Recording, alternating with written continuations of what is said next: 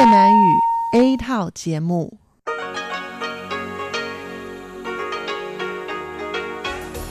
Đây là Đài Phát thanh Quốc tế Đài Loan RTI.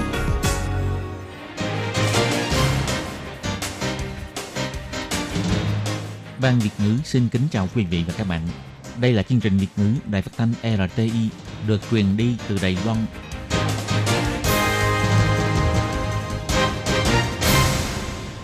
Hiên Nhi xin chào các bạn. Các bạn thân mến, các bạn đang đón nghe chương trình của Ban Việt ngữ Đài Tiếng Nói RTI được truyền thanh từ Đài Loan. Hôm nay là thứ Tư, ngày 4 tháng 12 năm 2019, tức nhằm ngày 9 tháng 11 năm kỷ hợi âm lịch. Chương trình của ngày hôm nay bao gồm các phần nội dung chính như sau. Mở đầu là phần tin tức thời sự Đài Loan, tiếp đó là chuyên đề Tiếng Hoa cho mỗi ngày, cẩm nang sức khỏe và cuối cùng là chuyên mục ống kính rộng. Mở đầu là phần tin tức thời sự Đài Loan với các tin chính như sau. Không để cho Trung Quốc can thiệp vào cuộc bầu cử, Viện lập pháp triệu tập hội nghị báo cáo biện pháp dự phòng. Quán quân và Áo quân của đường cao tốc đẹp nhất Đài Loan đều nằm tại miền Tây. Cục An ninh Quốc phòng phủ nhận đã cử người đến Úc để điều tra vụ việc Vương Lập Cường. Bộ Pháp vụ đã đề xuất tương tác tư pháp. ủng hộ chỉ số bền vững Đài Loan. Cố Lập Hồng nói, quỹ đầu đồng đưa vào đầu tư 42 tỷ. Tài vật Lâm Quân Nho được khen ngợi là thần đồng bóng bàn quốc tế. Chức năng livestream mới của website phòng quản lý khu phong cảnh A Lý Sơn. Du khách không cần lên núi vẫn có thể ngắm cảnh. Sau đây xin mời các bạn cùng đón nghe phần nội dung chi tiết của bản tin. Ngày 4 tháng 12, Ủy ban Nội chính Viện Lập pháp đã triệu tập 10 bộ, ban, ngành, gồm Bộ Nội chính, Ủy ban Trung Hoa Đại lục, Bộ Ngoại giao, Ủy ban Bầu cử Trung ương, Bộ Pháp vụ, vân vân tham gia cuộc họp, tiến hành báo cáo và trả lời chất vấn về vấn đề phân tích hiện trạng thế lực nước ngoài đã ảnh hưởng thao túng và can thiệp vào cuộc bầu cử của Đài Loan và biện pháp phòng chống. Theo báo cáo của ông Trần Minh Thông, chủ nhiệm Ủy ban Trung Hoa Đại lục chỉ ra, Trung Quốc đang tăng cường gây sức ép đe dọa Đài Loan với ý đồ muốn chúng ta chấp nhận một nước hai chế độ. Ông cho hay, Trung Quốc đang dùng đủ mọi cách để gây ảnh hưởng đến bầu cử của một quốc gia dân chủ, đồng thời cũng can thiệp vào cơ chế vận hành dân chủ bình thường của Đài Loan, đã là một sự thật được xã hội quốc tế công nhận. Ông Trần Minh Thông bày tỏ, chính phủ sẽ tiếp tục tăng cường các biện pháp dự phòng và quản lý an ninh liên quan để đảm bảo cho cuộc bầu cử tổng thống năm 2020 có thể được tiến hành trên cơ sở công bằng, công chính. Ông nói,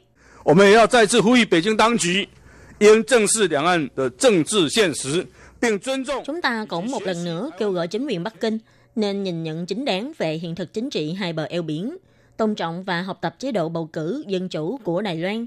Xin đừng xen vào cuộc bầu cử của Đài Loan, cũng như can thiệp vào nội bộ của Đài Loan. Càng nên tôn trọng chế độ bầu cử dân chủ của Đài Loan, cũng như quyền lợi và kết quả cuộc bầu cử dân chủ của người dân Đài Loan. Ông Trần Minh Đường, Thứ trưởng Bộ Pháp vụ khi báo cáo nói, có năm hình thức các thế lực nước ngoài có thể can thiệp vào cuộc bầu cử lần này, trong đó bao gồm việc ủng hộ tài chính cho ứng cử viên để ảnh hưởng xu thế hướng đi, dẫn dắt truyền thông, đơn vị điều tra dân Ý phối hợp với chính sách chiến tuyến thống nhất Đài Loan, mua chuộc các tổ chức nhân sĩ biểu trưng để đi kháng nghị, thu thập thông tin, chiêu đãi để giành phiếu bầu tại địa phương, quỹ thác người dân Đài Loan mang tiền mặt nhập cảnh hoặc thông qua cách chuyển khoản tại địa phương để chuyển tiền ủng hộ vào tài khoản của người chỉ định. Ông Từ Quốc Dũng, Bộ trưởng Bộ Nội chính cũng chỉ ra, ngoài công tác kiểm tra nghiêm ngặt các hành vi hối lộ bất hợp pháp ra, Sở Cảnh sát cũng đã thành lập đội điều tra thông tin giả. Ngoài ra, Sở Di dân cũng sẽ tăng cường quản lý an ninh đối với người nhập cảnh qua 4 giai đoạn. Đó là trước khi nhập cảnh, khu vực biên giới, sau khi nhập cảnh và sau khi rời Đài Loan, bao gồm tăng cường quản lý các hồ sơ xin nhập cảnh Đài Loan, ngăn ngừa các thành phần bất hảo nước ngoài, tăng cường thẩm tra tổng hợp thực địa nghiêm ngặt đối với những người đã dừng chân tại Đài Loan từ một tháng trở lên, vân vân. Cuộc bình chọn 10 con đường cao tốc đẹp nhất Đài Loan trên mạng do Tổng cục Đường cao tốc Bộ Giao thông tổ chức từ ngày 6 tháng 11 cho đến ngày 1 tháng 12 đã thu hút hơn 214.000 người bỏ phiếu, với hơn 1 triệu lượt truy cập. Kết quả là con đường cao tốc tỉnh lộ 61 mới hoàn công gần đây để dẫn đầu với vị trí thứ nhất và nhì. Trong đó, đoạn đại lộ Hoàng Kim, khúc thị trấn Thông Tiêu của tỉnh lộ 61 đã dẫn đầu với 34.000 phiếu bầu chọn, còn khúc cầu vòm Cảng Cá Vĩnh An, tỉnh lộ 61 được hơn 21.000 phiếu bầu. Theo sát đằng sau là đường khúc cầu Kim Luân, Đầy Đông, tỉnh lộ chính vừa được thông xe thuộc công trình cải thiện đường cao tốc Nam Hồi với hơn 19.000 phiếu bầu. Ông Trần Tiến Phát, Phó Bộ trưởng vụ Tổng công trình thuộc Tổng cục Đường cao tốc cho hay, bắt đầu từ năm 2015, Tổng cục Đường cao tốc đã bắt đầu đưa ra chính sách đường cao tốc cảnh quan. Hy vọng có thể nâng cao được mỹ quan thiết kế của không gian đường cao tốc, để người dân có thể trải nghiệm được vẻ đẹp cao tốc giáp núi ven biển của Đài Loan. Đồng thời, cũng hy vọng qua việc này có thể giúp Đài Loan nổi danh trên thế giới. Tổng cục đường cao tốc chỉ ra, đại lộ Hoàng Hôn thông tiêu, tỉnh lộ 61 có vị trí thuộc huyện Miêu Lực, là đoạn đường duy nhất của tỉnh lộ 61 nằm sát sườn núi, còn có danh hiệu là đường cao tốc Vịnh Nguyệt Nha đẹp nhất, Thái Ma Lý miền Tây vân vân. Còn cảng cá Vĩnh An tỉnh lộ 61 tọa lạc tại cảng cá Vĩnh An Đào Viên, mới được thông xe vào năm 2018. Đây cũng là cảng cá của người khách gia duy nhất tại Đài Loan. Không những sở hữu vẻ đẹp của nghệ thuật ánh sáng vào đêm, mà còn là cảng cá du lịch kết nối với đường hành lang xanh Tân Ốc, quần thể kiến trúc cổ Phạm Khưng và Cam Tuyền Tự có hơn 150 năm lịch sử, Hải Đăng Bạch Sa Giáp, vân vân. Vương Lập Cường tự xưng mình là gián điệp Trung Quốc, đã khai Trung Quốc can thiệp vào bầu cử của Đài Loan. Những chỉ trích này đã gây sự quan tâm của dư luận. Gần đây, truyền thông đã đưa tin Tổng thống Thái Anh Văn chỉ thị đơn vị an ninh quốc gia cử người đến Úc để điều tra. Ngày 4 tháng 12, các ủy viên lập pháp thuộc đảng quốc dân như bà Vương Dục Mẫn, vân vân đã chất vấn Ủy ban Nội chính về tiến độ điều tra của Cục An ninh Quốc gia về sự việc liên quan đến Vương Lập Cường. Ông Hồ Mộc Nguyên, Phó Cục trưởng Cục An ninh Quốc phòng, khi trả lời chất vấn đã phủ nhận việc cử nhân viên đến Úc điều tra.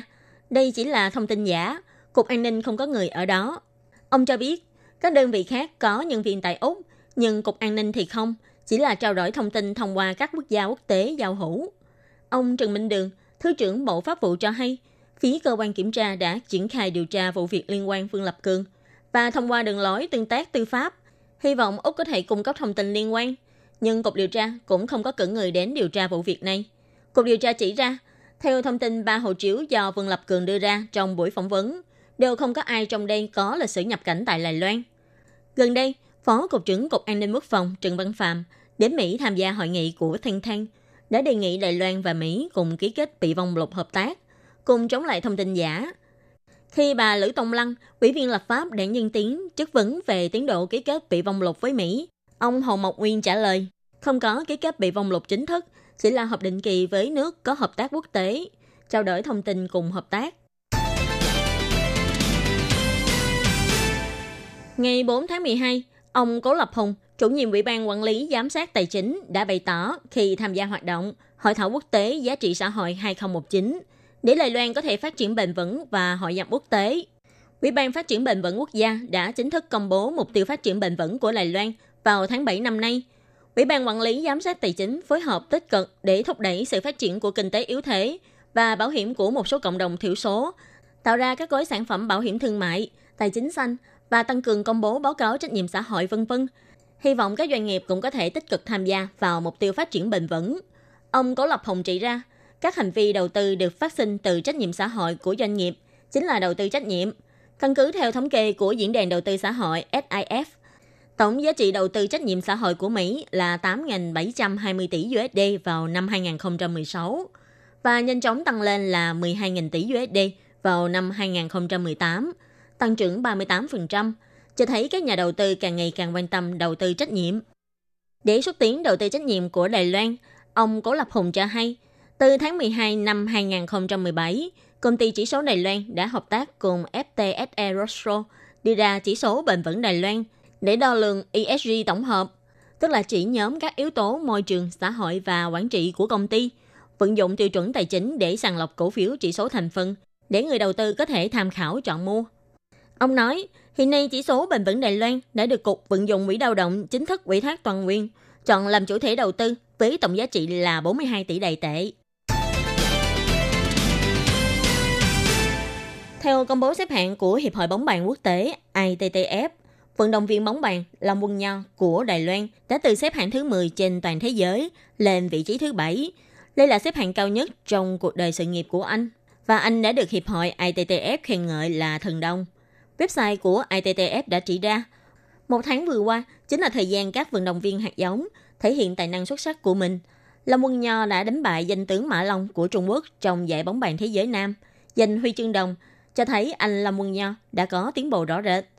Trên website của ITTF còn nhắc đến một vận động viên thần đồng khác, đó là tuyển thủ Harimoto Tomokazu mới 16 tuổi của Nhật Bản. Harimoto xếp hạng thứ 5 trong tháng 12, giữ nguyên không đổi. Website này còn cho hay, trong trận chung kết của giải bóng bàn thế giới nam, Harimoto đã thua Phạm Trấn Đông của Trung Quốc. Nhưng Harimoto đã đánh bóng được tên tuổi của mình. Nay anh đã là một cầu thủ cự khôi trên đấu trường bóng bàn quốc tế. Căn cứ vào bảng xếp hạng mới nhất của ITTF, bốn thứ hàng đầu của hạng mục đơn nam bóng bàn thế giới đều đã lần lượt thuộc về tuyển thủ Trung Quốc, Hứa Hân, Phạm Trấn Đông, Mã Long, Lâm Cao Viễn. Trên thang mây Thái Bình của A Lý Sơn, có thể ngắm hoàng hôn, án chiều, còn có thể ngắm biển mây. Khi đến A Lý Sơn, nhiều người đều không khỏi thẫn thờ trước vẻ đẹp hùng vĩ của tự nhiên này. Đương nhiên là khi đến đây, mọi người cũng đừng quên đến tham quan cây cầu treo thang mây Thái Bình để cảm nhận thiên nhiên tráng lệ. Nếu may mắn gặp thời tiết tốt, thì có thể ghi lại rất nhiều hình ảnh về cảnh đẹp nơi đây. Nhưng e ngại nhất là khi thời tiết không tốt. Nhưng không sao cả, trước khi đi chơi, hãy mở website quản lý của khu phong cảnh quốc gia A Lý Sơn. Website này hiện nay đã có thêm một chức năng mới là ngắm cảnh trực tuyến tức thời. Theo bà Trương Thục Phong, trưởng phòng du lịch nghỉ dưỡng của khu phong cảnh A Lý Sơn nói, khi mở chức năng này, bạn có thể nhìn thấy biển mây ở dị dương bình, hoặc khi bạn nhìn thấy cảnh nông trường trồng trà thời tiết đang đẹp, du khách có muốn đi uống trà có thể xuất phát ngay. Chức năng này sẽ live stream 24 trên 24 giờ. Các hình ảnh này không phải chỉ có một góc độ, mà liên tục di chuyển 360 độ để tạo thêm cảm giác thực cho người xem. Bà Trương Thục Phong cũng nói, người xem có thể nhìn thấy cảnh quan trên núi ngay trong thời điểm hiện tại. Nếu cảnh quan và thời tiết đang đẹp, du khách có thể trực tiếp lên núi uống trà và ngắm cảnh. Ngoài ra, trên website này còn có đầy đủ các thông tin chi tiết về khí tượng như nhiệt độ, tia tử ngoại, chất lượng không khí, vân vân. Trong tương lai, website này dự định sẽ có thêm hệ thống thông tin dòng xe để tiện lợi cho du khách đi đường xa đến ngắm cảnh.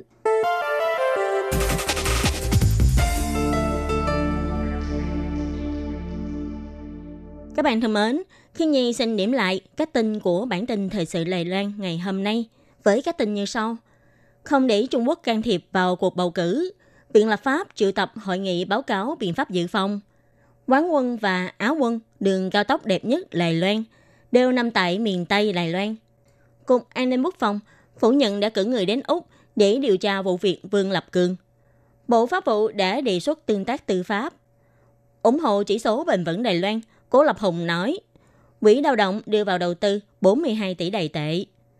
Tay vật Lâm Quân Nho được khen ngợi là thần đồng bóng bàn quốc tế. Chức năng livestream mới của website Phòng Quản lý Khu phong cảnh A Lý Sơn. Du khách không cần lên núi, vẫn có thể ngắm cảnh. Các bạn thân mến, bản tin thời sự của ngày hôm nay do Khiến Nhi biên tập và thực hiện cũng xin tạm khép lại tại đây. Cảm ơn sự chú ý lắng nghe của quý vị và các bạn.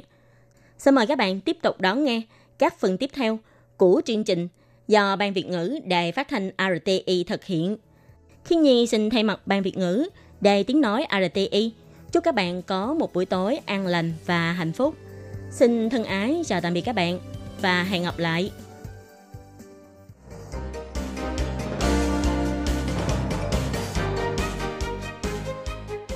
Xin chào quý vị và các bạn thính giả thân mến. Chương trình phát thanh tiếng Việt của Đài Phát thanh Quốc tế Đài Loan RTI được truyền thanh 3 buổi tại Việt Nam, mỗi buổi phát 1 tiếng đồng hồ. Buổi phát chính vào lúc 6 giờ đến 7 giờ tối hàng ngày giờ Việt Nam qua tần số SW 9425 kHz với sóng dài 31 m. Bị phát lại lần thứ nhất vào hôm sau 9 giờ tới 10 giờ tối Việt Nam qua tần số SW 9625 kHz với sóng dài 31 m bị phát lại lần hai vào hôm sau 6 giờ đến 7 giờ sáng giờ Việt Nam qua tần số SW 11.655 kHz với sóng dài 25 m. Ngoài ra, tại Giang Nghĩa, Vân Lâm và Đài Nam có thể đón nghe chương trình phát thanh tiếng Việt qua tần số AM 1422 kHz vào lúc 7 giờ tới 8 giờ tối mỗi thứ ba hàng tuần và đón nghe chương trình giờ phát lại vào lúc 10 giờ tới 11 giờ sáng giờ Đài Loan qua tần số AM 1422 kHz. Và sau đây, xin mời các bạn tiếp tục đón nghe nội dung chương trình hôm nay.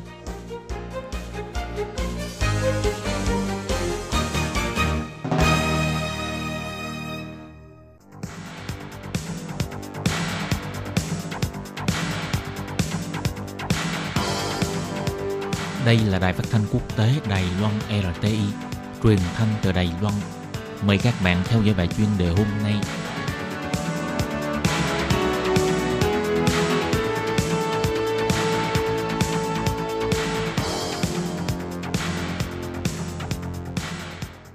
Hello, tôi Kim xin kính chào các bạn. Hoan nghênh các bạn đã đến với bài chuyên đề ngày hôm nay.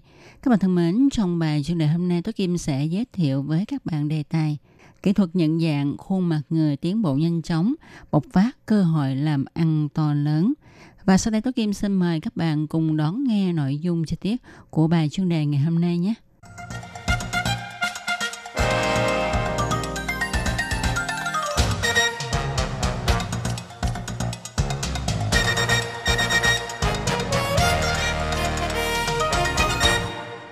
Các bạn thân mến, kỹ thuật nhận dạng khuôn mặt người tiến bộ nhanh chóng. Ngoài việc có thể nhận dạng nhân viên, quản lý nhân viên ra vào công ty ra, mà nó còn có thể áp dụng tại các thương trường, ghi nhớ các khách hàng VIP hay khách ăn vạ nhằm thông báo cho doanh nghiệp chuẩn bị hay đề phòng. Doanh nghiệp cũng có thể nghiên cứu ra nhiều ứng dụng khác thông qua nhận dạng khuôn mặt để mang lại cơ hội làm ăn to lớn. Trước kia, kỹ thuật nhận dạng khuôn mặt người có thể dùng để phán đoán giới tính, độ tuổi và tâm trạng của con người. Đa số được dùng để nhận dạng nhân viên, quản lý thời gian làm việc của nhân viên. Nhưng với sự tiến bộ của khoa học kỹ thuật, thời đại 5G đã đến, thì kỹ thuật nhận dạng mặt người ngày càng tiến bộ vượt bậc. Công ty Nokia Taiwan cho biết, họ chế tạo ra con mắt thông minh có thể truyền tất cả các thông tin trong thương trường về trung tâm chỉ huy.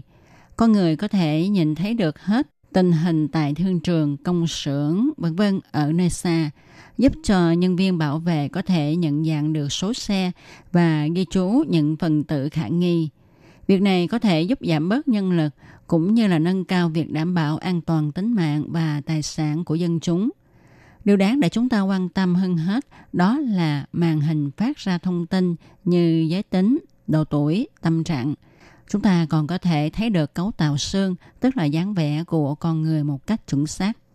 Làm được điều này là do máy sẽ đo lường động tác của con người. Qua đây chúng ta có thể đặt con mắt thông minh tại nhà trường hay là phòng tập gym hay cơ quan chăm sóc lâu dài vân vân để khi có người té ngã hay xảy ra bất cứ vấn đề gì thì máy sẽ phát trung báo động hay là trong phòng tập nghiêm huấn luyện viên có thể nhìn thấy ngay khi học viên tập không đúng động tác mà có thể điều chỉnh kịp thời. Ngoài ra, còn có một công ty cũng đã phát minh ra máy nhận dạng khuôn mặt người FaceMe. Máy này ngoài những công năng như phân biệt giới tính, độ tuổi, tâm trạng ra, nó còn cho ta biết người này đã đi qua đây mấy lần, ngừng lại bao lâu, vân vân. Các kỹ thuật này có thể đặt tại trung tâm thương mại, các tiệm bán thức ăn nhanh, tại các máy cho mướn Dubai. Khi người tiêu dùng sử dụng các loại máy này hay đi trung tâm thương mại mua thức ăn nhanh thì doanh nghiệp có thể thông qua thống kê đó đưa ra các gói khuyến mãi hay quảng cáo thích hợp cho giới tính, độ tuổi, sở thích của người tiêu dùng nhằm có thể tiếp thị đến khách hàng của mình một cách chuẩn xác hơn. Do ảnh hưởng của chiến tranh thương mại Trung Mỹ, sản phẩm của Trung Quốc sản xuất bị nghi ngờ là lấy cắp dữ liệu cá nhân và đây là cơ hội để Đài Loan chiếm vị trí tại thị trường Âu Mỹ to lớn. Hiện nay kỹ thuật này đã được hơn 100 quốc gia áp dụng. Do kỹ thuật nhận dạng khuôn mặt người cần có băng thông cao, phối hợp với kỹ thuật 5G mới có thể phát huy hết hiệu quả cao nhất. Do đó hiện nay chưa phổ cập tại Đài Loan. Nhưng theo sự phát triển của kỹ thuật 5G, kỹ thuật nhận dạng khuôn mặt người sẽ đi sâu vào đời sống của dân chúng, mang lại cơ hội làm ăn vô hạn. Nhưng đồng thời, việc tích lũy và thu thập tư liệu cá nhân to lớn này có được bảo mật hay không sẽ là điểm mấu chốt trong việc tiến tới xúc tiến phổ cập hóa nhận dạng khuôn mặt người tại Đài Loan. Các bạn thân mến, các bạn vừa đón nghe bài chuyên đề ngày hôm nay Kỹ thuật nhận dạng khuôn mặt người tiến bộ nhanh chóng, bộc phát cơ hội làm ăn to lớn. Xin được tạm dừng nơi đây. Tôi Kim xin chân thành cảm ơn sự chú ý theo dõi của các bạn. Hẹn gặp lại các bạn vào trong một tuần tới cũng trong giờ này. Các bạn nhớ đón nghe nhé. Thân chào tạm biệt các bạn. Bye bye.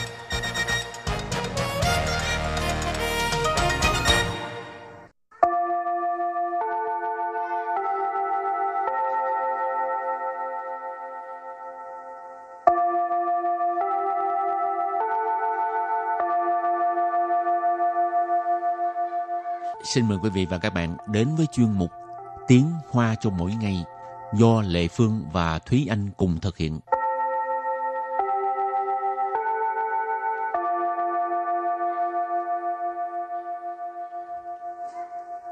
Thúy Anh và Lệ Phương xin kính chào quý vị và các bạn. Chào mừng các bạn đến với chuyên mục Tiếng Hoa cho mỗi ngày ngày hôm nay. Thì anh có thích uống trà không? Phải nói là uống trà từ nhỏ luôn. Hả? Tại sao vậy? Thì nhà có truyền thống uống trà cho nên từ nhỏ đã uống trà rồi. Rồi cảm thấy trà như thế nào? Dĩ nhiên là ngon. Rồi hôm nay mình học hai câu có liên quan tới trà. Trà. Câu thứ nhất, trà muốn ngon thì à, phải chú trọng về lá trà, nhiệt độ nước và ngay cả chất lượng nước. Rồi câu thứ hai là mình uống trà đã nhiều năm rồi mà vẫn chưa hiểu những điều này. Và sau đây chúng ta lắng nghe cô giáo đọc hai câu mẫu này bằng tiếng Hoa. 茶要好喝，不管是茶叶还是水温，甚至水质都要讲究。我喝了这么多年的茶，都还不懂得这些。 Thúy Anh xin giải thích câu mẫu số 1. 茶 Trà nghĩa là trà, 好喝， hò hứa là ngon, 不管 bu quản là bất kể, bất luận, 茶叶 trà叶là lá trà,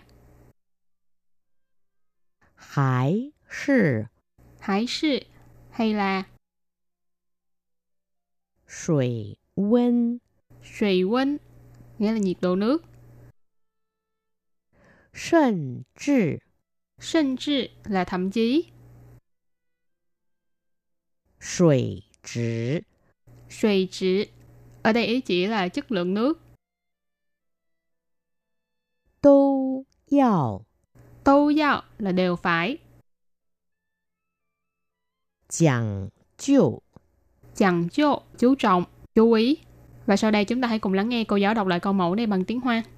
茶要好喝，不管是茶叶还是水温，甚至水质都要讲究。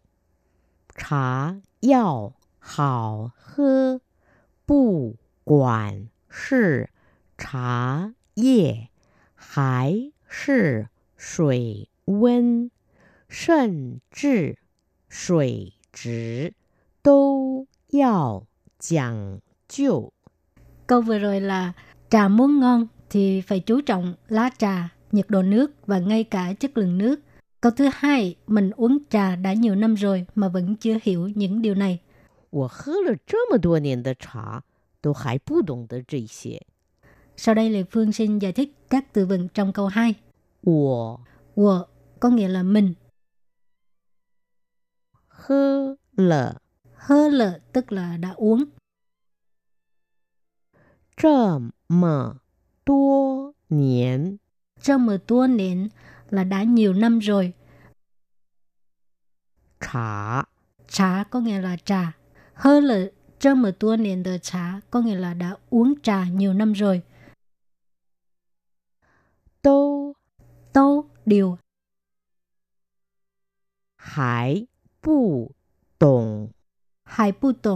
là vẫn chưa hiểu.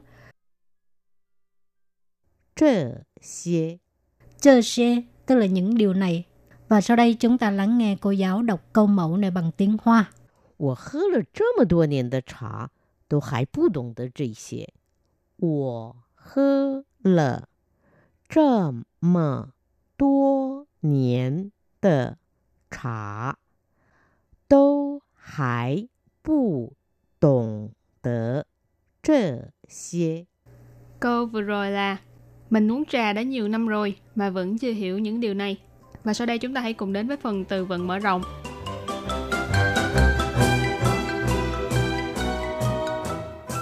泡茶，泡茶， Pao trà nghĩa là pha trà. 品茶，品茶， Bình trà có nghĩa là thưởng thức trà.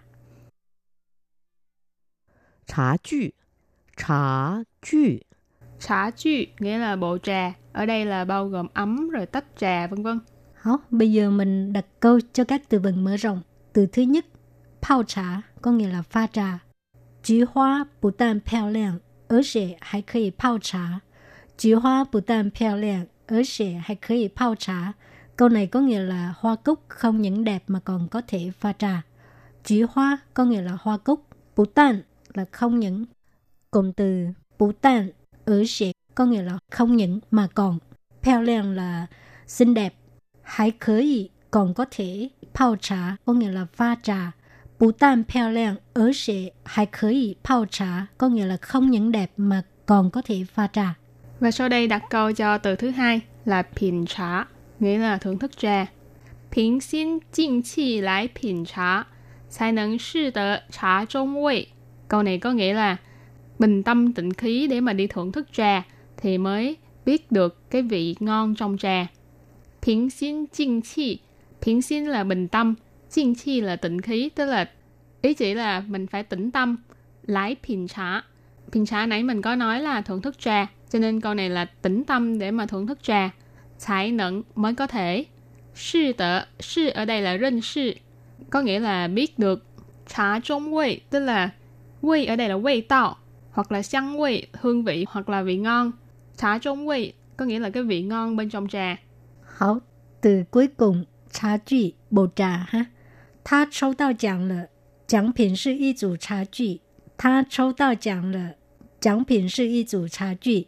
Ờ, anh ấy đã bóc trúng phần thưởng là một bồ trà. Châu tao chẳng là có nghĩa là rút thăm và trúng thưởng. Châu có nghĩa là rút. Ha. Châu tao chẳng tức là uh, bóc được uh, phần thưởng. Chẳng品tức là phần thưởng. Sư y chủ trà具. Chủ ở đây là lượng từ của trà具. Chẳng品sư y chủ trà具có nghĩa là uh, phần thưởng là một bồ trà. Và sau đây chúng ta hãy cùng ôn tập lại hai câu mẫu của ngày hôm nay.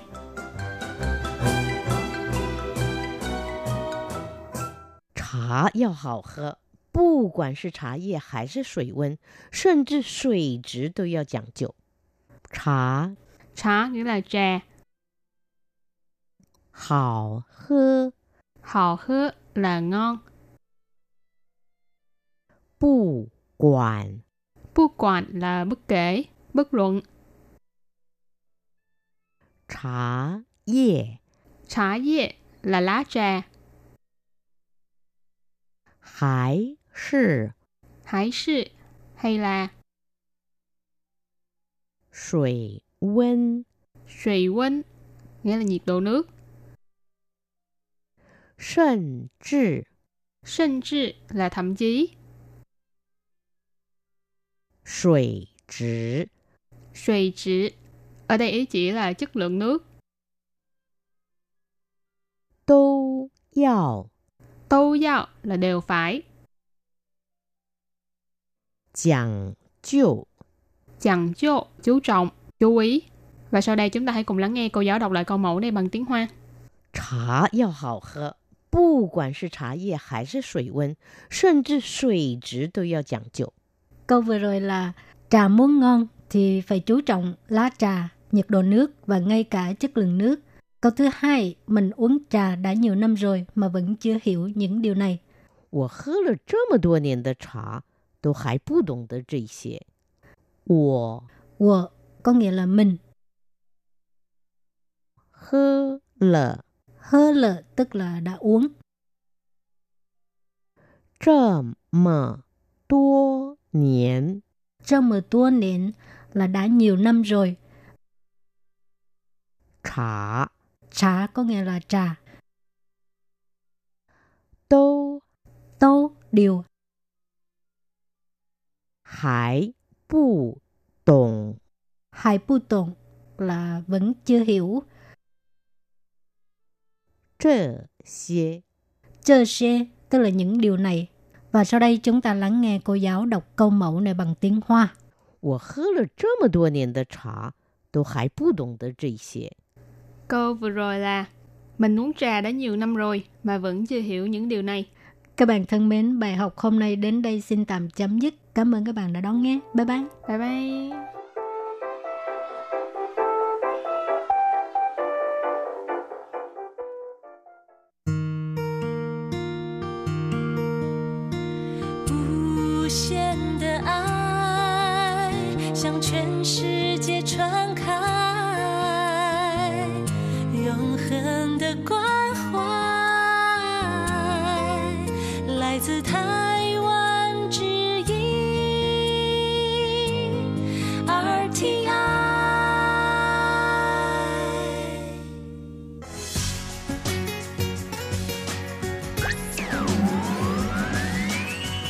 Vị đang đón nghe chương trình Việt ngữ Đài RTI truyền thanh từ Đài Loan.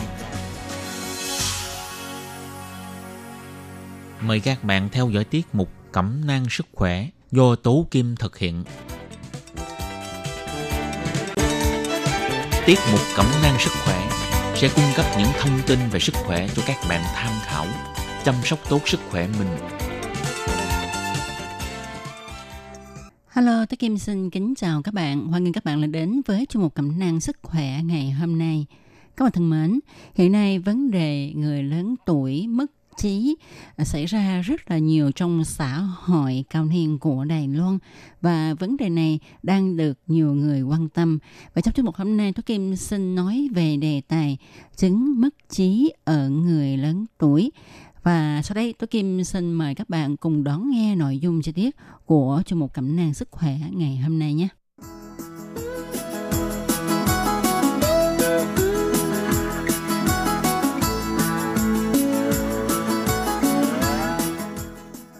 Các bạn thân mến, hiện nay xã hội Đài Loan đã bước vào xã hội cao tuổi và chỉ vài năm nữa thôi thì xã hội Đài Loan sẽ bước vào xã hội siêu cao niên. Do đó, số người cao tuổi bị mất trí thì cũng ngày càng nhiều. Và chính phủ Đài Loan cũng rất là quan tâm về vấn đề này tại vì chứng mất trí nhớ ở người cao tuổi nó sẽ khiến cho người cao tuổi mất đi khả năng sinh hoạt thường ngày và con cháu của họ phải tốn nhiều thời gian và nhân lực để chăm sóc cho những người cao tuổi mất trí nhớ.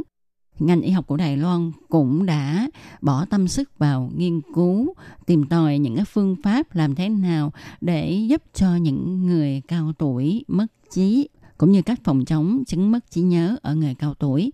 Gần đây, đài của chúng tôi có đưa một thông tin như thế này khoa điều dưỡng y tá trường Đại học Nhân Minh đã phát biểu thành quả nghiên cứu phòng thực nghiệm đèn thông minh. Trưởng khoa Lưu Ảnh Mai cho biết, đội nghiên cứu của trường đã thực hiện nghiên cứu này đối với 15 người cao tuổi mất trí. Họ phát hiện thông qua việc khống chế màu sắc, bước sóng, thời gian rọi của đèn thông minh để mô phỏng sự biến hóa của ánh sáng mặt trời, giúp cho nhóm người cao tuổi duy trì sinh hoạt có quy luật và chu kỳ ngủ của họ giảm bớt sự sản sinh những ký ức rối loạn cùng kết hợp với những hoạt động đoàn thể có thể giúp cải thiện chất lượng ngủ giúp cho bệnh nhân có thể ngủ được nhiều hơn từ đó cũng giúp cho người chăm sóc bệnh nhân có thời gian nghỉ ngơi trưởng khoa lưu ảnh mai nói qua việc chiếu đèn thông minh thì tổng số giờ ngủ của người cao tuổi vốn chỉ có 5 tiếng rưỡi, nay đã tăng lên thành 7 tiếng 13 phút, cũng tức là tăng 37%. Và đặc biệt cái mà mọi người cho là thời gian khó chịu nhất là giai đoạn nằm lăn qua lăn lại không ngủ được thì cũng rút ngắn hơn phân nửa. Đội nghiên cứu còn cho biết những người cao tuổi thường sinh hoạt trong nhà nên họ mất đi khả năng cảm nhận được sự thay đổi giữa ban ngày và ban đêm, khiến cho họ ngủ nhiều vào ban ngày, đến tối thì không ngủ được. Nếu như ban ngày có đủ ánh sáng chiếu rọi thì còn có thể làm cho cơ thể giảm tiết chất melatonin và tăng tiết chất serotonin, nâng cao sự linh hoạt và cảm giác vui vẻ của người bệnh. Trưởng khoa Lưu Ảnh Mai nhấn mạnh, người cao tuổi mất trí là nhóm người khó ngủ nhất qua việc chiếu rọi đèn thông minh này đã giúp cho họ ngủ được nhiều hơn. Thật ra thì đèn thông minh này có thể sử dụng ở mọi lúc, mọi nơi và mọi đối tượng. Do đó sau này sẽ mở rộng phục vụ đến gia đình trong việc điều trị bệnh, chăm sóc lâu dài hay là trong văn phòng làm việc cũng như là trong học đường. Đồng thời cũng sẽ lên kế hoạch vận dụng công năng của đèn thông minh trong việc chăm sóc và điều trị các chứng như là cận thị, mập béo, nhận biết, tăng sức tập trung vân vân.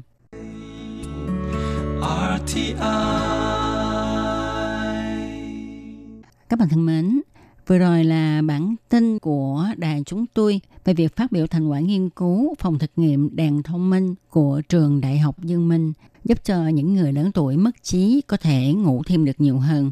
Vậy chứng mất trí ở người cao tuổi là chứng bệnh gì? Nó ảnh hưởng gì đến sức khỏe cũng như là sinh hoạt của người bệnh? Chứng mất trí còn gọi là hội chứng suy giảm trí nhớ là thuật ngữ dùng để mô tả các triệu chứng của một nhóm lớn, gồm các bệnh gây nên sự thoái hóa dần chức năng của con người, là thuật ngữ tổng quát về việc mất trí nhớ và các khả năng tư duy nghiêm trọng đến nỗi gây trở ngại trong cuộc sống thường ngày. Và bệnh Alzheimer chiếm khoảng 60% đến 80% trong những bệnh làm suy giảm trí nhớ. Suy giảm trí nhớ hay chứng mất trí thường được gọi là lẫn hay đẳng trí, là hiện tượng kém dần của trí nhớ và nhận thức do suy thoái không ngừng của bộ não. Người mắc phải chứng này lúc đầu thường quên những việc mới xảy ra, nhưng về sau khi bệnh trầm trọng sẽ không nhận ra người thân trong nhà. Họ vụng về hay đi lạc, mất khả năng sinh hoạt hàng ngày và trở thành ngơ ngác hay ngu ngốc, cần người khác chăm sóc, kiểm soát về mọi mặt. Những dấu hiệu phổ biến của bệnh mất trí ở người già có thể kể đến là bệnh nhân gặp khó khăn trong các công việc hàng ngày như thường bối rối khi mặc quần áo, nấu ăn hay đơn giản là gọi điện thoại. Rất nhiều lần họ quên đi những từ đơn giản, khó giao tiếp. Quên những nơi trốn dù rất quen thuộc như là đường đi về nhà, địa điểm muốn đến và có khi không biết mình đã về nhà như thế nào. Bệnh nhân mất trí nhớ cũng dễ nhầm lẫn giữa ban ngày và ban đêm bệnh nhân thay đổi tâm trạng thất thường không rõ lý do, đồng thời họ cũng ít biểu lộ cảm xúc hơn trước. Người mất trí thường hay nghi ngờ, khó chịu, hờ hững, bồn chồn, lo lắng hoặc là kích động mãnh liệt trong các tình huống gặp trở ngại về bộ nhớ.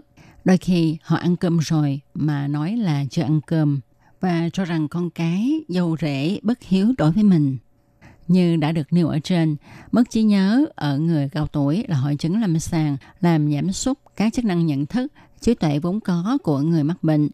Và sau đây chúng ta hãy cùng nhau tìm hiểu cụ thể hơn những biểu hiện của hội chứng này theo từng giai đoạn phát triển của bệnh nha. Thứ nhất là mất trí trong khoảng thời gian gần thì cũng như chứng mất trí nhớ sau tai biến mạch máu não ở giai đoạn đầu của bệnh có thể kể đến là những dấu hiệu mất trí nhớ gần thường xuyên xảy ra Ví dụ, người bệnh không nhớ được các sự kiện vừa mới xảy ra hoặc là những lời nói, suy nghĩ mà họ vừa nghe, vừa nói. Bệnh tiến triển xấu hơn thì người bệnh dần dần quên cả những việc xảy ra vào ngày hôm trước, một khoảng thời gian vài ngày, vài tuần hay tháng trước, quên những người mới gặp, vân vân.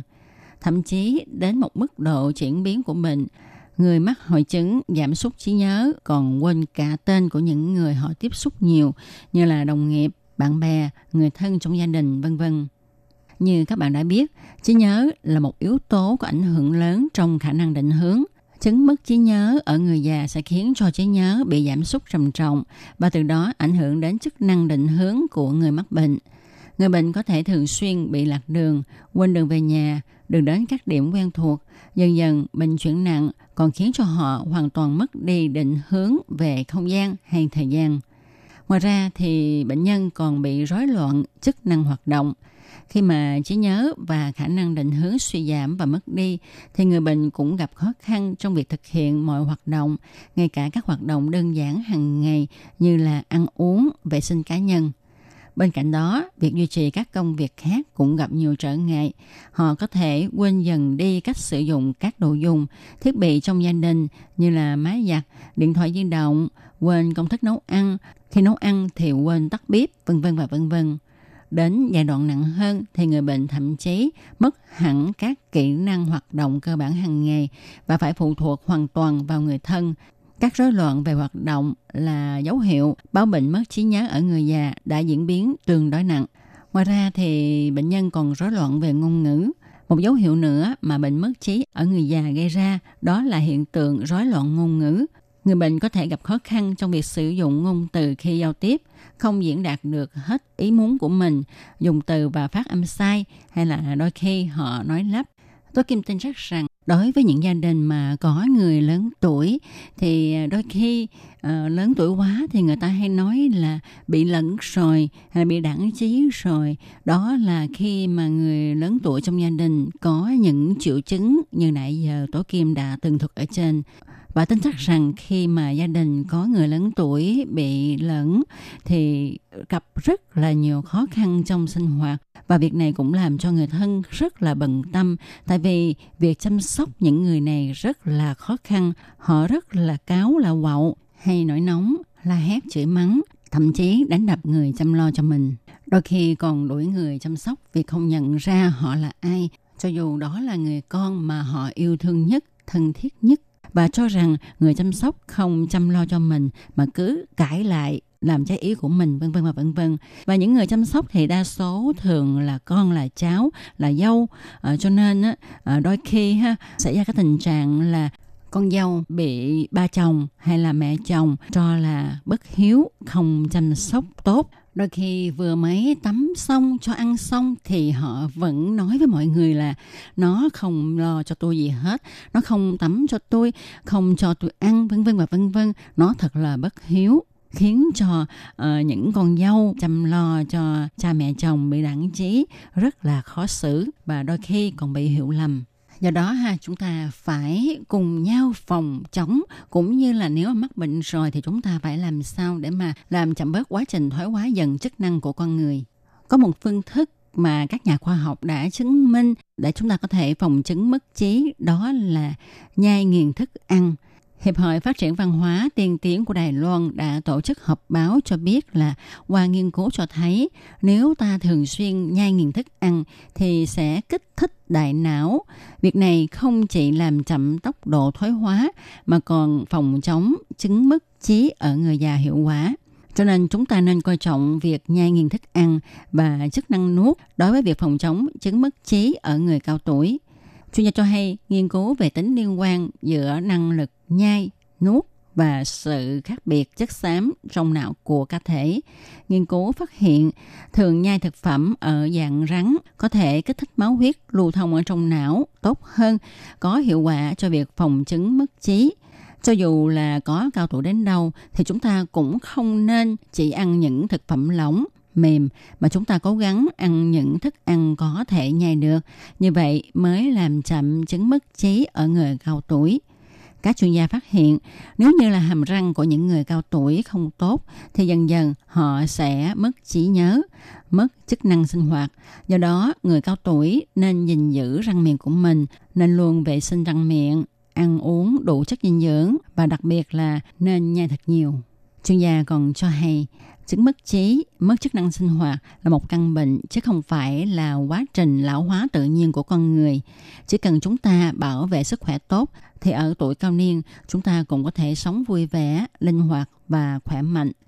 Còn nếu như mà chúng ta cảm thấy bản thân có dấu hiệu hay quên với các triệu chứng đáng nghi ngờ như đột nhiên quên chìa khóa, quên đường đi về nhà, mà sự việc này xảy ra hơi thường xuyên thì chúng ta nên trao đổi với người nhà, bạn bè hay tìm đến bác sĩ.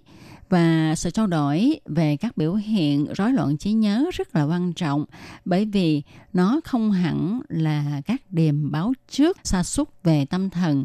Mất trí nhớ có thể chưa hẳn là hoàn toàn sa sút về tâm thần và nếu như là nguyên nhân liên quan khác thì có thể điều trị được. Ví dụ như là bệnh trầm cảm. Do đó chúng ta đừng nên quá lo sợ khi thấy mình có các triệu chứng sớm của chứng mất trí. Và chúng ta cũng không nên phủ nhận một khi đã mắc bệnh, nên nhanh chóng trao đổi với người thân hay nhân viên y tế để có thể được khuyến cáo hay là quyết định thăm khám chuyên môn sớm. Không nên để các triệu chứng mất trí nhớ lộ rõ có thể làm mất đi khả năng quyết định. Chúng ta nên thay đổi lối sống, không hút thuốc lá, hạn chế uống rượu bia ngủ đủ giấc và điều độ rèn luyện duy trì hoạt động trí não và sức lực cơ thể là cách tốt nhất đối với người từ tuổi trung niên trở lên để có thể làm giảm quá trình suy giảm trí nhớ từ đó sẽ tránh được chứng mất trí ở người cao tuổi các bạn thân mến, các bạn vừa đón nghe chung một cẩm nang sức khỏe ngày hôm nay với đề tài tìm hiểu chứng mất trí ở người cao tuổi. Đến đây xin được tạm dừng. Tôi Kim cảm ơn các bạn đã chú ý theo dõi. Thân chào tạm biệt các bạn. Bye bye. Quý vị và các bạn thân mến, xin mời quý vị và các bạn truy cập vào trang web Đài RTI để đón nghe chương trình phát thanh tiếng Việt vn.rti.org.tvk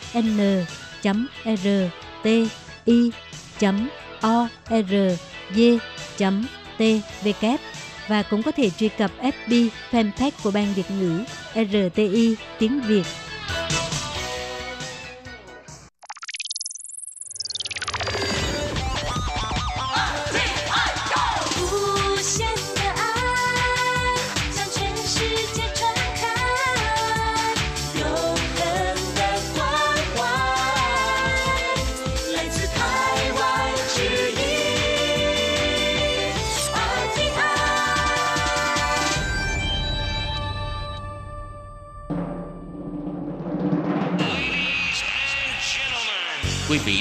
Nghe chương trình Việt ngữ Đài RTI truyền thanh từ Đài Loan.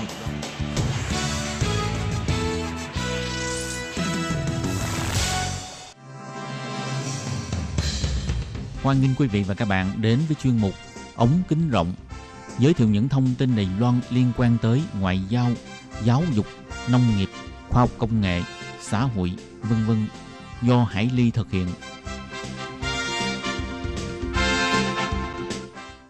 Các bạn thân mến, Hải Ly ờ, xin chào các bạn. Hoan nghênh các bạn lại đến với chuyên mục ống kính rộng vào thứ tư hàng tuần. Thưa các bạn, thì ờ, để tạo ra môi trường y tế thân thiện cho các đối tượng thuộc các quốc gia mục tiêu của chính sách hướng Nam mới và cũng ờ, nắm bắt được nhu cầu của người dân nhiều nước Đông Nam Á, đặc biệt trong đó là Việt Nam. Theo một con số thống kê thì hiện tại mỗi năm Việt Nam có khoảng 40.000 người ra nước ngoài tìm kiếm các dịch vụ điều trị y tế và tiêu tốn khoản kinh phí khoảng à, 2 tỷ đô la Mỹ mỗi năm. Thì có thể nói đây là một à, thị trường rất đáng để khai thác, phát triển và thu hút đối với y tế Đài Loan. Chính vì vậy thì à, trong thời gian gần đây, cơ quan chủ quản về y tế của Đài Loan càng đẩy mạnh hơn nữa công tác quảng bá, điều trị y tế quốc tế cũng như công tác đào tạo nhân tài về ngôn ngữ để phục vụ khám chữa bệnh tại các bệnh viện, các cơ sở y tế của Đài Loan. Vào tháng 11 vừa rồi, Bộ Y tế Phúc lợi Đài Loan đã tổ chức khóa đào tạo phiên dịch y tế quốc tế thí điểm lần thứ nhất bằng ngôn ngữ tiếng Việt và đã thu hút hơn 30 người gồm di dân mới và sinh viên người Việt Nam tại Đài Loan báo danh tham dự. Vậy trong buổi phát hôm nay, Hải Ly xin giới thiệu với các bạn về khóa đào tạo nhân tài phiên dịch y tế quốc tế do chương trình quảng bá quốc tế hóa dịch vụ y tế thuộc Tiểu ban Công tác Quản lý Y tế Quốc tế của Bộ Y tế Phúc lợi Đài Loan tổ chức nhé.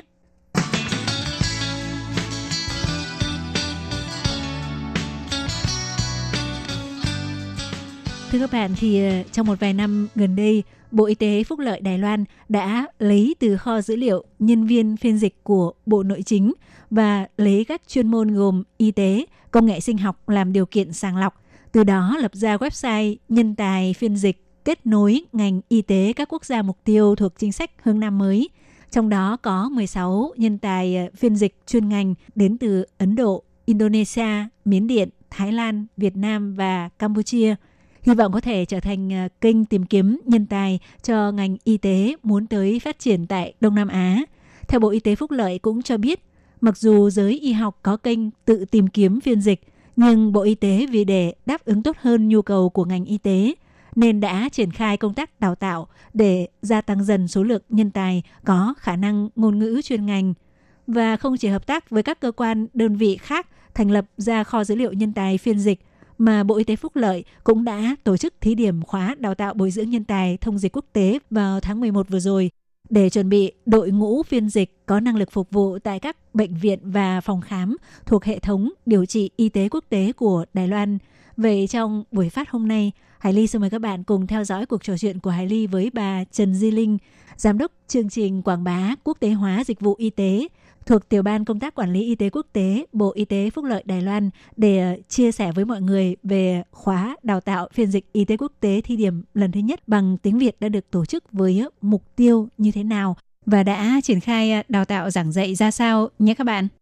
Vâng, ờ, trước tiên thì Hải Ly xin ờ, gửi lời chào trân trọng tới ờ, Giám đốc Trần Duy Linh ạ. Sau đây thì có thể mời bà chia sẻ với mọi người về tình hình khái quát của y tế quốc tế Đài Loan mà chủ yếu là nói về xu hướng người Đông Nam Á, trong đó có người Việt Nam tới Đài Loan tìm kiếm dịch vụ y tế hiện nay có đông không ạ? Và đại bộ phận là chữa trị những căn bệnh gì ạ? 呃，台湾其实在推动国际医疗，呃，到目前大概已经将近十二年了。那其实的确，我们可以从大大概近五年开始看到。Thực ra Đài Loan bắt đầu quảng bá thúc đẩy điều trị y tế quốc tế đã được gần 12 năm. Trong vòng 5 năm gần đây, bắt đầu có người của các quốc gia Đông Nam Á tới Đài Loan chữa bệnh mà trong đó có người Việt Nam chiếm phần đông nhất, chiếm khoảng 30% so với tổng số lượng bệnh nhân quốc tế của Đài Loan. Có thể nói đây là một tỷ lệ khá cao. Vì vậy, trong vòng vài năm gần đây, Đài Loan tiếp tục đẩy mạnh y tế quốc tế đối với các quốc gia mục tiêu của chính sách hướng Nam mới, đặc biệt là đối với Việt Nam trong vòng từ 1-2 năm gần đây. Và trong năm tới thì Bộ Y tế Đài Loan sẽ có sự đầu tư cũng như thúc đẩy mạnh hơn về mảng này tại Việt Nam. Hy vọng có sự hợp tác mật thiết hơn với Việt Nam. Hiện tại đại đa phần bệnh nhân người Việt tới Đài Loan điều trị các căn bệnh như là ung thư. Ngoài ra còn có một số căn bệnh mà Đài Loan có kỹ thuật đặc biệt như là thay ờ khớp gối nhân tạo, thụ tinh nhân tạo, vân vân. À, xin hỏi là những học viên tới tham dự lớp đào tạo nhân tài thông dịch viên y tế quốc tế lần này có phải đạt được yêu cầu nhất định về trình độ ngôn ngữ hoặc kiến thức y tế hay không? Họ có cần nộp những chứng nhận liên quan để được nhận vào học hay không? 因为其实这是我们第今年第一次试办啊。嗯、那其实过去我们可能台湾就会在医疗医院的时候在接待。 Vâng, đây là lần đầu tiên chúng tôi tổ chức thí điểm khóa huấn luyện như thế này. Trước đây khi có bệnh nhân Việt Nam tới điều trị, chúng tôi sẽ sử dụng đội ngũ phiên dịch hiện có của các bệnh viện. Nhưng chúng tôi phát hiện ra rằng vì lĩnh vực y tế có rất nhiều từ chuyên ngành khó nên đôi khi nhân viên phiên dịch không thể lập tức dịch ngay sang ngôn ngữ khác được. Vì vậy chúng tôi muốn nâng cao trình độ nắm bắt kiến thức chuyên ngành cho nhân viên phiên dịch cũng là để tránh những rủi ro cho người bệnh do vấn đề trao đổi ngôn ngữ. Chính vì vậy, đối với những người có nguyện vọng tham dự khóa học này, chúng tôi có yêu cầu khi gửi hồ sơ xin học phải gửi kèm các chứng nhận, chứng chỉ về ngôn ngữ. Sau đó chúng tôi sẽ tiến hành sàng lọc. Như khóa học năm nay, chúng tôi đặt mục tiêu tiếp nhận tổng cộng 15 học viên, nhưng tổng số có tới 34 người báo danh, cho nên chúng tôi đã tiến hành sàng lọc, xét duyệt, chọn ra 15 người và do một số vấn đề trong quá trình à, thực tế thì à, sau cùng có 12 người hoàn thành khóa đào tạo này. Vâng, à, thưa bà Trần Di Linh, khóa học này đã được triển khai theo phương thức như thế nào ạ? Chủ yếu là tập trung vào việc cho học viên luyện dịch tại hiện trường hay tập trung vào dạy các à, thuật ngữ chuyên môn ạ? 今年度的这次课程总共四十八个小时。那其实呢，呃，我们现在的这些呃学员，其实他过去可能在医院就有一些服务的一些经验，嗯、但是因为其实、嗯、khóa học năm nay chúng tôi diễn ra trong thời gian 48 tiếng đồng hồ, thì trong số các học viên của chúng tôi đã có nhiều người có kinh nghiệm thực tế phục vụ tại các bệnh viện. Tuy nhiên thì quy trình khám chữa bệnh và nằm viện của bệnh nhân quốc tế sẽ khác với quy trình khám chữa bệnh của bệnh nhân Đài Loan thông thường, cho nên khóa học này chủ yếu tập trung vào giới thiệu quy trình khám chữa bệnh đối với bệnh nhân quốc tế. Ngoài ra cũng giới thiệu một số mảng mà Đài Loan tương đối chiếm ưu thế như chuyên khoa phụ sản, chuyên khoa ngoại, chuyên khoa nhi và tập trung tiến hành bồi dưỡng nhiều hơn, sâu hơn cho các học viên về các ờ, chuyên khoa này. Vâng, ờ, thưa Giám đốc Trần Di Linh, thì ờ, năm nay là lần đầu tiên tổ chức thí điểm. Vậy xin hỏi sau này khóa học này có dự định tổ chức định kỳ hay không và có phân chia theo các cấp độ khác nhau từ sơ cấp, trung cấp đến cao cấp hay không ạ?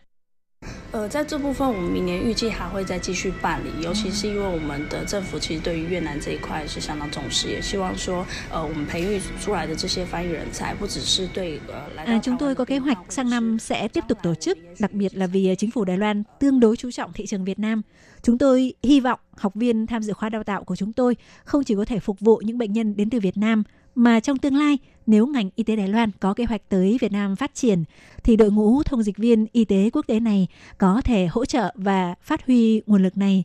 Còn về phân cấp thì sẽ không tiến hành đào tạo theo các cấp độ khác nhau vì không dễ tìm được đội ngũ giáo viên vừa nắm được từ ngữ chuyên ngành vừa có thể đảm nhận giảng dạy dịch thuật. Do vậy, à, sang năm chúng tôi sẽ vẫn tiếp tục mở lớp đào tạo thông dịch viên y tế quốc tế tiếng Việt Ngoài ra chúng tôi cũng sẽ xem xét để mở thêm các lớp đào tạo thông dịch viên y tế quốc tế các ngôn ngữ khác như tiếng Miến Điện, tiếng Malaysia chẳng hạn. Vâng, à, sau cùng Hải Ly à, xin mời Giám đốc Trần Duy Linh hãy à, giới thiệu cho biết là đối với những học viên tham dự khóa đào tạo này và đã được thông qua, được cấp chứng chỉ thì liệu sau này có được các đơn vị, cơ quan của Đài Loan ưu tiên tuyển dụng hay không ạ? 有这次通过呃这次的学分证拿到学分证书的学员，其实我们都会提供给我们的国际医疗的这个会员机构。 À, có đấy, những học viên được thông qua khóa bồi dưỡng lần này và được cấp chứng chỉ đã hoàn thành số lượng học phần nhất định thì chúng tôi sẽ cung cấp thông tin của họ cho các đơn vị là hội viên của tổ chức y tế quốc tế Đài Loan, tức là những bệnh viện có hoạt động trong phương diện y tế quốc tế để đưa vào danh sách thông dịch viên ưu tiên tiến cử.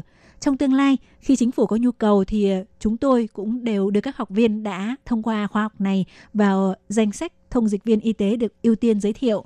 Đồng thời chúng tôi cũng nhập dữ liệu của họ trên kho dữ liệu nhân tài thông dịch viên của Sở Di dân. Chúng tôi ờ, hy vọng trong ờ, tương lai sẽ có càng nhiều di dân mới người Việt tham dự vào hàng ngũ này của chúng tôi.